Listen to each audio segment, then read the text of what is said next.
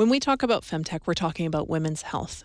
And it comes up that, why do we need a whole category for women's health? Well, if I look at it, it's because we have all these different phases in a woman's life. We have menstruation, we have fertility, we have pregnancy, we have sexual health, we have postpartum, we have menopause, which everyone goes through whether or not they like it. And we have so few technological innovations in these areas that are directly aimed at helping women to lead better, healthier lives. So that's why we need FemTech.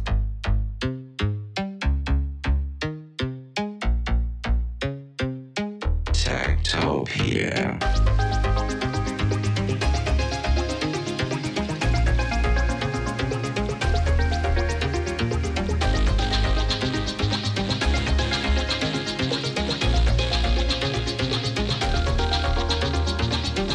Techtopia er en ugentlig podcast om mennesker og deres teknologi, udgivet af Ingeniørforeningen Ida i samarbejde med Teknologiens Mediehus, støttet af .dk, Ida Forsikring og Messecenter Herning.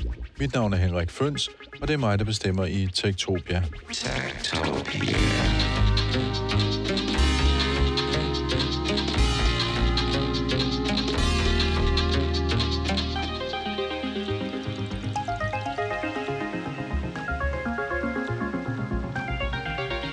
Skal mænd og kvinder virkelig have hver deres type teknologi for at kunne holde øje med vores helbred? Ja, det er der faktisk rigtig meget, der tyder på, fordi kvinder gennemgår i deres livsforløb en masse ting, som mænd aldrig nogensinde kommer til at opleve, og jeg behøver ikke sådan decideret her at sidde og nævne, hvad det er, men netop fordi jeg ikke nævner, hvad det er, så gør jeg mig skyldig i det, der har været årsagen til, at man ikke har bygget teknologi til kvinder og deres specifikke helbredsmæssige udfordringer gennem tiden, fordi der er en masse ting, vi bare ikke taler om. Men dem taler vi om her i Techtopia i dag, hvor det skal handle om FemTech, nemlig teknologi til kvinder. Så der bliver en masse snak om graviditet, menstruation, overgangsalder og en masse andre ting, som man måske normalt ikke snakker så meget om. Og der kommer også en masse tips til forskellige typer FemTech, som man kan teste af. Og dagens gæster skal lede os igennem, det er... My name is Vanessa Julia Carpenter, and I'm coming from a company called Kintsugi Design. And at Kintsugi Design, we are focusing on developing FemTech solutions. And what is FemTech?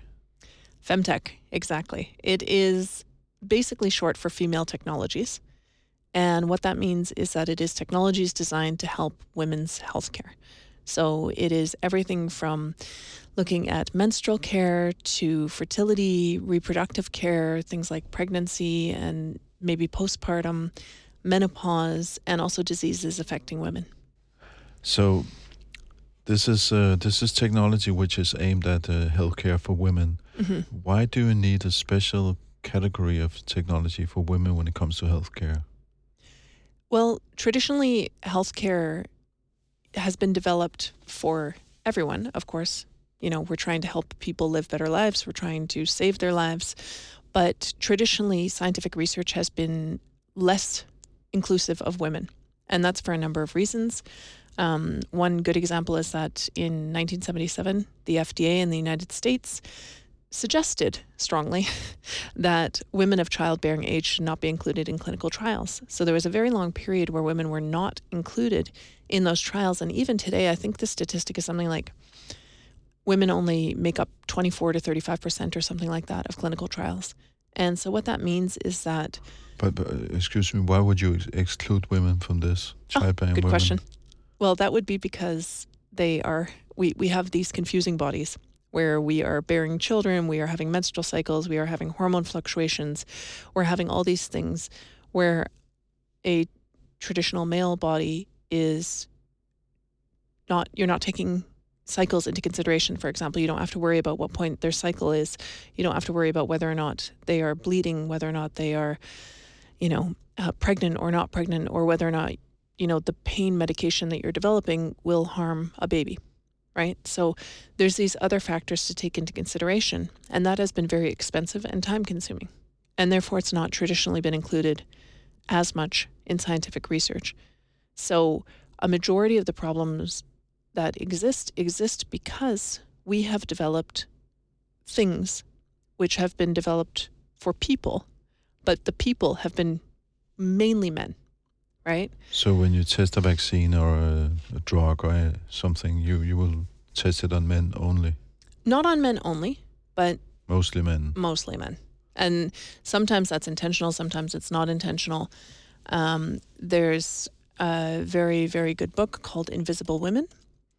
And that is by, oh, I never remember her last name, I'm so sorry, to the author, Carolina Criado Perez. And I think a lot of people are familiar with this book today. And it goes through a lot of examples of where this has happened, where women have been left out of the design or left out of medical studies, or, you know, where women's bodies are often smaller than men's. So, for instance, there will be a clinical trial which says you should take 2 Panadil. Panadil is not a good example, but let's just say for the sake of argument, 2 Panadil, but for a woman's body, you should actually just take 1, right?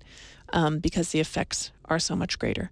And I think one place where that actually was documented was there was a sleeping aid that was developed, and like a sleeping pill. And then when women took it, they would be not just drowsy, but like falling asleep the next day and getting into car accidents and stuff like that, because it had been developed for a male body, which was bigger. Right, so it can be anything from like the size of body to how hormones react to all sorts of things that are not necessarily taken into consideration or traditionally haven't been, but are now, because now we're focusing on femtech. So it's about research being done only on men or mostly men. It's about drugs, vaccines, equipment being developed with men as sort of the target group, you could say, or... Yeah, that's part of it. And I think the other part is that as a society, we just have not spoken about women's issues. It's been very taboo. You know, I think I can speak for a lot of women when I say that, not just growing up, but in my professional life. I mean, I am now 41 years old. I'm one of those women, you can ask her age, no problem. And in my professional life, I have hid the fact that it is that I've been on my period. I have hid a pad or a tampon in my pants quickly from my desk drawer and like gone to the bathroom and acted like I've been totally fine and there's no cramps and anything else. But it's been, you know, like I've had some terrible times like any other woman has, but we haven't talked about that because that's not allowed. And now, because of this emergence of femtech, this emergence of openness, this emergence of inclusivity, now there are things like companies who are having policies where they have a period day a month where, you know, people can take off a day if they're having severe period pain or, you know, if they're exhausted or whatever the case may be. You know, they supply menstrual products at work. I just saw a campaign the other day where instead of in the supermarket, it's saying feminine hygiene aisle, it said period care, right? So instead of feminine cleanliness, which we could look at it as feminine hygiene, which is just a terrible way of saying it, it's actually just, hey, this is stuff for your period, right? So our entire language and the way that we relate to women's bodies is opening up. We're starting to talk about these things. We're starting to acknowledge that they're happening, even though they've been happening as long as there have been women. So I think that is actually the primary driver here. Not necessarily just whether or not clinical trials have been done mostly on men. So it's sort of like a social thing that has caused this sort of category of technology to emerge, or... I think that's definitely part of it. I mean, I don't think I have the social anthropological background to be able to say distinctly yes or no, but I would definitely say that as a society, the more we're able to speak about things, the more we're able to relate to things, then it is okay to innovate in those areas. So for me, I come from like a technology background, an interaction design background. And certainly when I was doing my bachelor's degree, we weren't developing anything for menstrual products or menopause or anything else. But now, actually in the spring, super exciting, I'm going to be teaching wearable jewelry at KEA, where our focus will be developing menopause jewelry. So smart products, smart jewelry for people going through menopause. So, I mean, if you just look at that shift in like, I would never have even done a project about this, not that it was forbidden, but we just didn't talk about it, to it being so mainstream that that's the cool thing to do now. That's interesting. When you say smart jewelry, it seems like you're sort of like hiding what this technology is actually aimed at. Well, you could say that with any technology. I mean, why do we wear smartwatches that are monitoring our heart rate, right? Why are we not just wearing a heart rate monitor? It's because it's the thing we have on our bodies, right? So instead of, I mean, I don't know, I'm sure you remember it as well, the days when we had like these running bands that we wore around our chest, and that was the only way you could kind of get your heart rate at home. And now you can have a smart ring, a smart watch, whatever else it may be, that you can monitor your heart rate yourself, right? So it's, the technology is being embedded into the things that we have on our body anyways. Do you have examples of smart jewelry that can actually do what you're talking about now? Or is it something you have to sort of design and invent first? It depends what we're talking about. So I think, you know, there's definitely a lot of... The watch that I'm wearing right now is the Withings watch. And it can monitor, obviously, my steps and everything else, normal stuff, which is normal now, isn't that fun? But it also monitors my heart rate. It monitors my SpO2 levels. It has a EKG monitor in it. And so it's monitoring all of those things. And one thing that I'm actually super interested in with the Withings system is how can it help women monitor their heart health?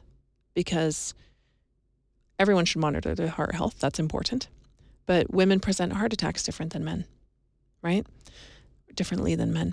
So I think it's very interesting to look at how wearables can help us track and identify patterns that we're experiencing so that we can learn from them, so that we can self-identify when something is happening. Well, I'm speaking specifically about my own interpretation, and I'm not a doctor, so, you know, my own. But I will give one example, and there is a brand new ring which was just launched a couple of weeks ago called the Elvie ring. And Elvie is a ring specifically designed for women. Mm. And that is a ring monitoring all the same things, you know, your temperature, SpO2, sleep, et cetera, but it's looking at your cycles, right? So it is a ring giving you health data based on where you are in your cycle and how that fits into your life as a woman. So what kind of data do you get there? The same data as you get as a man, but interpreted in a different way? Exactly. Yeah, the sensors are still just sensing what they sense, whether that's heart rate or, you know, whatever else, temperature, et cetera, et cetera. But a good example is that you can monitor your temperature as a woman or as a person with a uterus and see where you are in your cycle, right? So if we look at, there is a, what we can call a FemTech app called Natural Cycles, where you measure your temperature every single day to see where you are in your cycle, whether or not you're ovulating, whether or not it's safe that day to have sex if you do not want to be pregnant. And so that is a way where you self-monitor your temperature, and then this app helps you figure out where you are in your cycle, right? So even though a man or a woman or male or female body could have the temperature monitored, how that is interpreted can have different consequences. So for a man, maybe the only interest is, do I have a fever or not, right? I'm sure there's possibly more, but generally, off the top of my head, that's the only thing I could think of. Or maybe do I have an infection or something like that. But for a woman, it could be, where am I in my cycle? Am I fertile? Am I not fertile? Should I be having sex? Should I not be having sex? All sorts of different things, right? So I think that that is how we need to look at this when we think about FemTech, is how does it relate to the female body and the female experience? And if you use this technology, this ring, you can avoid birth control pills and stuff like that. Yeah, that's the idea with Natural Cycles. I mean, I don't know if that's their main driving force, but I know quite a few friends who are using it for that reason. They don't want to be on birth control. They don't want to have an IUD, the spiral. They want to enjoy their bodies as they are, enjoy their minds and their brains and their personalities as they are without the influx of birth control pills. And so they are using Natural Cycles as an example to monitor where they are and to use it as a form of birth control. But I've heard about these apps before, about birth control and so on. What is the new stuff when it comes to FemTech? I mean, I understand that this field is actually pretty big. It is. I mean, there's a lot of... You can sort of take it across several different spectrums.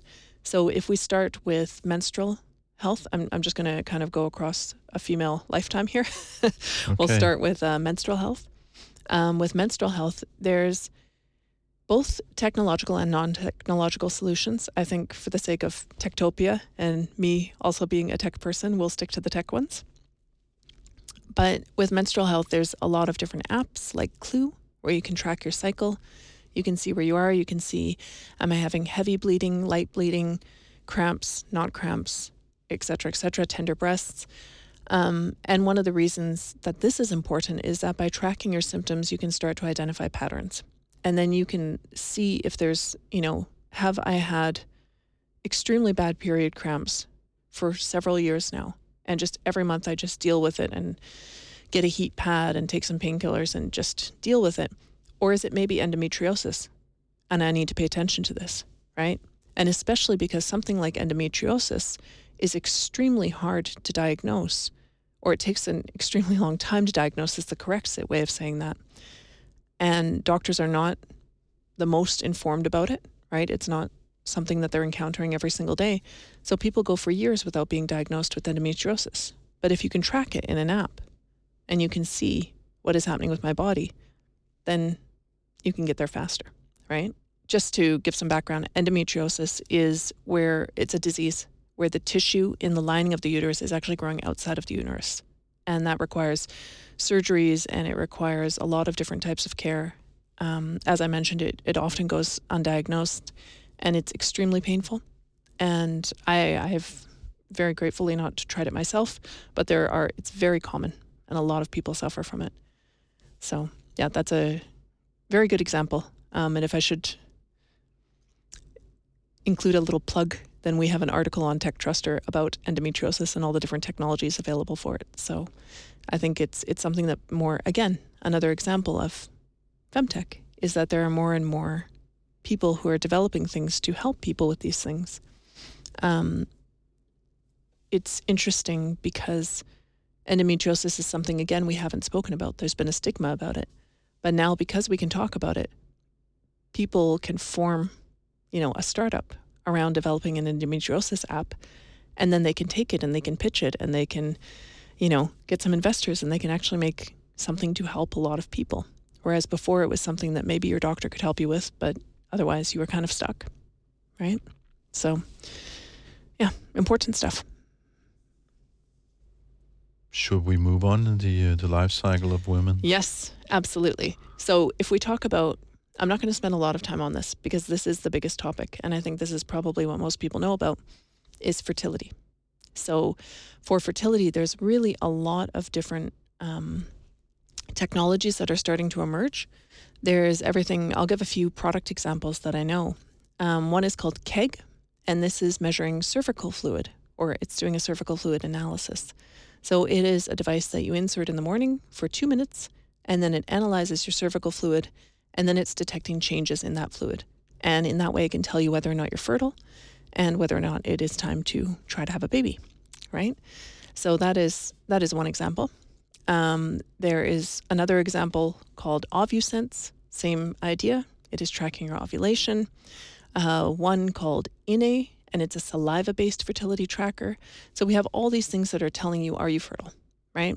There's also a very successful wearable that's received quite a lot of funding called Ava, and it is monitoring your temperature, your blood flow, all sorts of different factors to see like when are you fertile, when is the best time. So fertility-wise, there's quite a few things out there for people who are trying to conceive, right? Then we come to pregnancy. And in pregnancy, there are more and more available technology.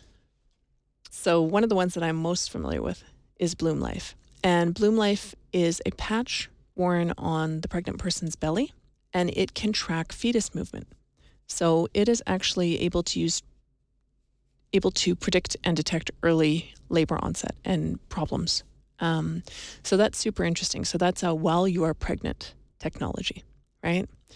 After you give birth, there are some technologies emerging for breastfeeding to help with everything from wearable milk pumps. So for anyone out there who's had kids, they might have seen the mother on the couch with looking like a cow strapped up to a lot of equipment and trying to pump milk. And there are several companies coming out with these. You can run around with them, you can do yoga with them, they sit in your bra and pump the breast milk, right? So that's less about sensing and using sensors and more about just using technology and motors in a really smart way. Right? There's a massaging bra. They're for helping produce more milk. So there's a lot of stuff that's coming when you have this baby as well. Then there are some sexual health innovations, which is really great. One of the ones that I think is super interesting is called Lioness. And Lioness is for tracking and viewing orgasms. So that is actually because a lot of women have trouble orgasming, and this helps them actually do that. So it is a vibrator, a dildo essentially, that is masturbation training. So you're watching an app to see how are you doing, how are things going, and it's a coaching type program, which is super interesting. And then we have things like vaginal microbiome screening. There is also a super interesting Danish startup called Uvisa Health. And what they are doing is they are using light to treat bacterial vaginosis. So they're, trying to get rid of the common irritations and infections that women tend to get by using light therapy to remove the bacteria. So that is super interesting. So you actually remove bacteria with light? Yes. Yeah, exactly. So just like during Corona, when we stuck our phones into a UV light box to get rid of the germs, kind of the same theory, but in this way it would be getting rid of, I think the term is candidiasis, thrush or swamp, or vaginosis. And so in that way, yeah, it helps women instead of them having to take a lot of antibiotics and, mess up their whole gut system. They can actually use this light therapy, which is not harmful. And you could say it creates a healthy bacterial environment. Exactly. Yeah. Yeah. So instead of, antibiotics removing all the bacteria that's good, you're actually just getting rid of the bad bacteria specifically. Smart. Yeah, very smart. So go check out Uvisa Health. Love those guys. Love what they're doing. Those ladies, shall we say. We then get into menopause. And menopause is an area that is highly underserved because, just as I was mentioning before, we have started to talk about menstruation. We have menstruation trusa now, these like underwear for menstruating. We have, there's big ads for them on the bus stops and everything. This is just, it doesn't seem like a big thing, but it's a pretty big thing that we actually have this now. But menopause is still something we don't talk about. And menopause is when women stop menstruating, and it is actually a whole time of this. So basically we have perimenopause, and that is the 10 years roughly, give or take a few years, before your last period. Menopause is sort of like a birthday. It has been a year since you had your period. And then there's postmenopause. So we actually have this almost 20 years time in a woman's life when she's experiencing a lot of things that are commonly attributed to stress, trouble sleeping, irritation, anxiety, depression, hair loss, hair gain, weight loss, weight gain, weird symptoms like getting more electrical static shocks, frustrating symptoms like hot flashes or sweats. All sorts of things can happen with a woman's body when she's going through menopause. And how can you use FemTech to treat that, or maybe to discover the symptoms, or how do you do it? Well, that's what's interesting, is that menopause is kind of like this big blue ocean right now of opportunity. So there are some companies who are doing different things, but a lot of them I found are focusing on hot flashes because that's easy, right? You can measure temperature and,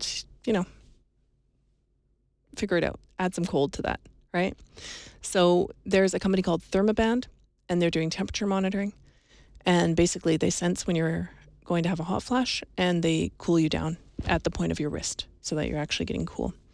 There's one called Menopod, and, maybe you've seen in a movie, maybe you've seen your mom, where they take a bag of frozen peas out of the freezer, put it on their neck, try and cool down.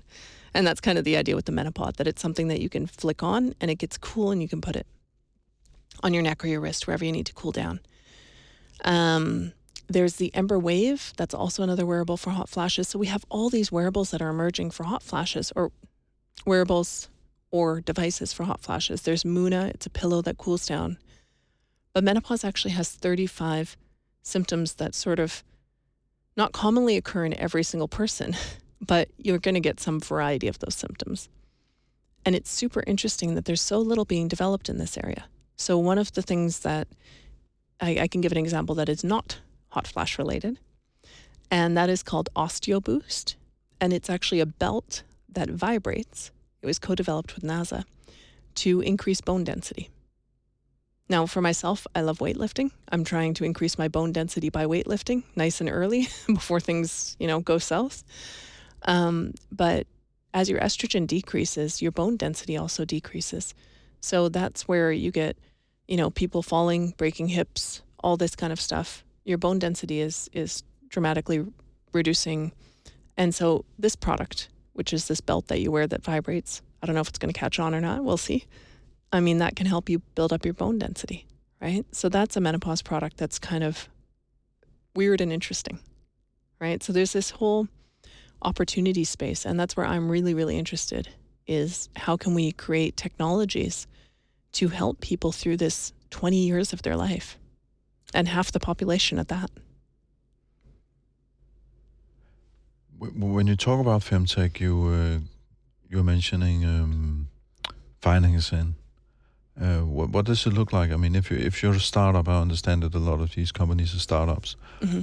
Is it easy for them to raise money to this field, which is quite new and maybe very female-dominated? And I'm thinking that venture capitalists are maybe mostly men who come out of the technology business. And yeah, absolutely. So you're absolutely right. The investment sort of sphere is traditionally male-dominated. And what that means, if we just take that at a very basic level, it means that if you have a panel of men who is evaluating whether or not this product should come to market or should be invested in, they have a male experience of the world. They've never tried sitting in a meeting, bleeding profusely, and trying to figure out how can I keep it together and, get to the bathroom and not interrupt this meeting and still do my presentation, which I've tried many times. Right? They haven't tried that. They don't know what that feels like, right? So there's a very, very basic level of like your lived experience in the world that must be taken into consideration. Having said that, this is getting much better. We are increasing every year to have more and more diversity, especially in investors, startup juries, all these people who are evaluating whether or not ideas go forward. There's more and more encouragement for female-led teams, for women to be part of technology just in general, right? So it's shifting. It's very, very, very slowly shifting, but it's shifting. And what's super interesting about FemTech is that people call it a billion-dollar industry because billions of dollars are being invested in FemTech. And it's not happening in Denmark yet, but it's hopefully going to happen soon. Hopefully we're changing that. And I can give a couple of examples, like one is called Maven Clinic. Maven Clinic is the first FemTech unicorn, and they had 110 million Series D round of fundraising, which is, I'm talking US dollars, I'm not talking kroner. And that's an American company. Exactly, okay. Exactly. Yeah. And so they're one of the most successful ones, right? Clue has raised substantial amounts of money. Some of the wearables have raised substantial amounts of money, and it's super nice to see that all these FemTech inventions are raising capital. People are believing in it, they're investing in it, and it's happening, right? So there is a significant amount of money being invested in FemTech, and I think that is a huge sign that we should be paying attention to this space. Another thing is this is very much about data. Mm-hmm. So what about privacy and... Yeah, it's a very good question. I would say that it's like any other health tech invention, right? There are rigorous standards to follow around regulation for privacy. In Europe, we have GDPR. And so just like any other health tech device, you do have to follow these standards to try and ensure that your user's data is safe. Having said that, we can't guarantee that a user's data is safe. There are leaks all the time that we see. But especially with women's health, it is really important to keep intimate data safe, right? It is important to ensure that they, however much we're talking about menstruation and, I'm very proud to say I know someone who posts on Slack, I'm having period pain, I can't come to work today. I think that's super cool. You know, like just changing these societal norms and everything else that we can talk about these things. There are still a lot of people for whom it might be dangerous to share this data. It might be dangerous to, you know, share whether or not they've become pregnant. I think it's really, really important that privacy is considered. It's really important that we focus on the regulations and that we focus on ensuring that people feel safe as well as that they are safe. I have this point about gender isn't often considered in product design. So like Apple Health came out without menstruation as one of the parameters. And that was like the classic example of, so it's really important that we, one of the reasons we're focusing on FemTech is to ensure that gender is considered when we're doing product design, right? Or when we're designing new technologies, we can say to make it more relevant. You mentioned that FemTech is not yet big in Denmark. Mm-hmm. So what could we do in Denmark to sort of make it big? So to make FemTech relevant in Denmark, first we have to start talking about it. I think one of the main things is that a lot of people that I speak with, I have to, first of all, they think I say FinTech, which is really fun. So it's about financial tech. Yeah. And that is not what I'm talking about. There is good financial money to be made, but no, we're talking about FemTech. And so I actually find myself explaining quite often FemTech also to women and then having to give concrete examples of what I mean. And so I think the very first thing we need to be doing is speaking about what it is. And then just like with everything else, normalizing that we talk about it, normalizing that it becomes something that we can innovate within. So, you know, there's this whole diversity index movement here, trying to get more and more people diverse in their startup teams, diverse in investor panels and everything else. And so just as we spoke about before, we need that diversity so that people can bring their FemTech ideas forward so that they're actually seen, right? I can give a funny, terrible example, if you like, which is that I was helping to develop a FemTech device. And it is both a FemTech and not a FemTech device because it was I've spoken about it many times before. It's called Feebo. It's a pregnancy wearable. And basically what it is we had aimed to partner with BloomLife, who makes the patch on the woman's belly or the pregnant person's belly to monitor the fetal movement. We wanted to translate that movement to a wearable so that the partner of the pregnant woman, the husband, the to-be father, the partner, whomever this person is, could feel the fetal movement in real time. Pretty straightforward. Lots and lots of people loved it. However, we did take it to several investors, several startup juries, and I'm telling you, it was more than 5 times that we heard someone who identified as male say, "Oh, but I wouldn't want to wear this in meetings. It would be super annoying to feel that all the time." And we were like, "Right. And what if you had to feel it for 9 months while you were working?" Right? So it's just, that is exactly what I'm talking about. We have to get over that hump of understanding why this is important, right? And so it's really important to start talking about it. In my company, what we're trying to do is we're trying to create some different early prototypes and experiments of FemTech so that we can show people this is what it can be. An example of that is that we're trying to develop menopause prototypes to show people what could be possible. And I mentioned before, I've been working with KEA and their jewelry design program. One of the things that they made last year was an earring. So your earlobes, if you press on them, it should be a little bit of tension relief from a reflexology standpoint. And so they made a prototype which was measuring your brain waves. And if you started to get anxious or stressed, then this earring had a little motor in it and it would press on your earlobe to try and give you some tension relief, right? So that was an example of a menopause product. It could be used for many things, but we had it in the context of menopause where it was measuring anxiety and stress and delivering some reflexology, right? Another example of something we did was an hourglass that we made. And the idea was that with menopause, you often get brain fog. So you forget what you're saying, you forget words, you know, get off track. You totally lose names and everything else. And exactly as I'm doing now. And so the hourglass was a way for you to say, I'm working on this task right now. I'm doing this fabulous Techtopia podcast. I'm turning over my hourglass. Nothing else is going to disturb me right now. I'm not going to get any texts. I'm not going to have any other windows open. It's just going to be this, right?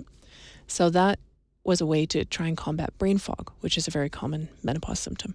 So we're doing all these small experiments with technology to see what else could be developed besides just hot flash technology, right? So I think to answer your original question, in Denmark, in Scandinavia, in the Nordics, we need to do more of this. We need to talk about it more. We need to do some experiments. We need to find out what's possible. We need to shine a light on FemTech and say, this is important. Women's health is important. It is not niche. FemTech is not niche.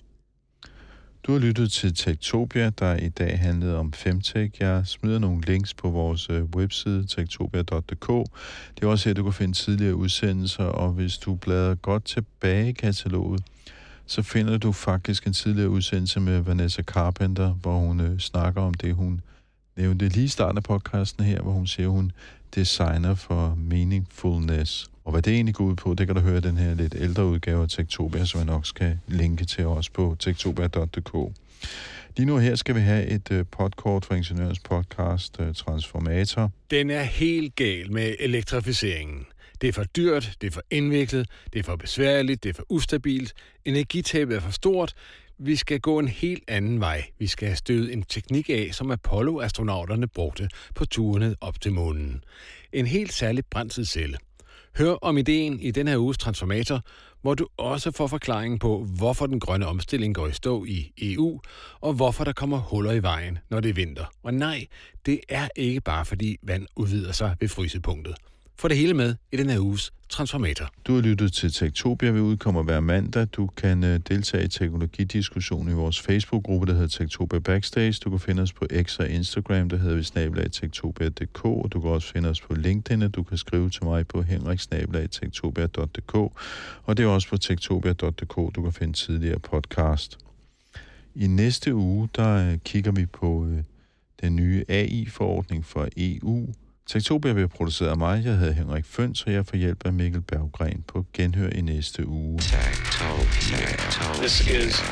is Henrik Føns, and what you're about to witness is one of the most sinister sounding intros to a trailer to one of the greatest epics ever produced in the history of podcast. There's more.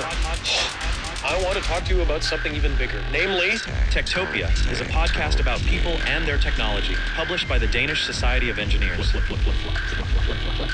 My name is Henrik Føns, and I'm in charge of Techtopia. Sit back. Relax. Techtopia. If you see me, give me a wave. I love to see style. I also enjoy a good laugh.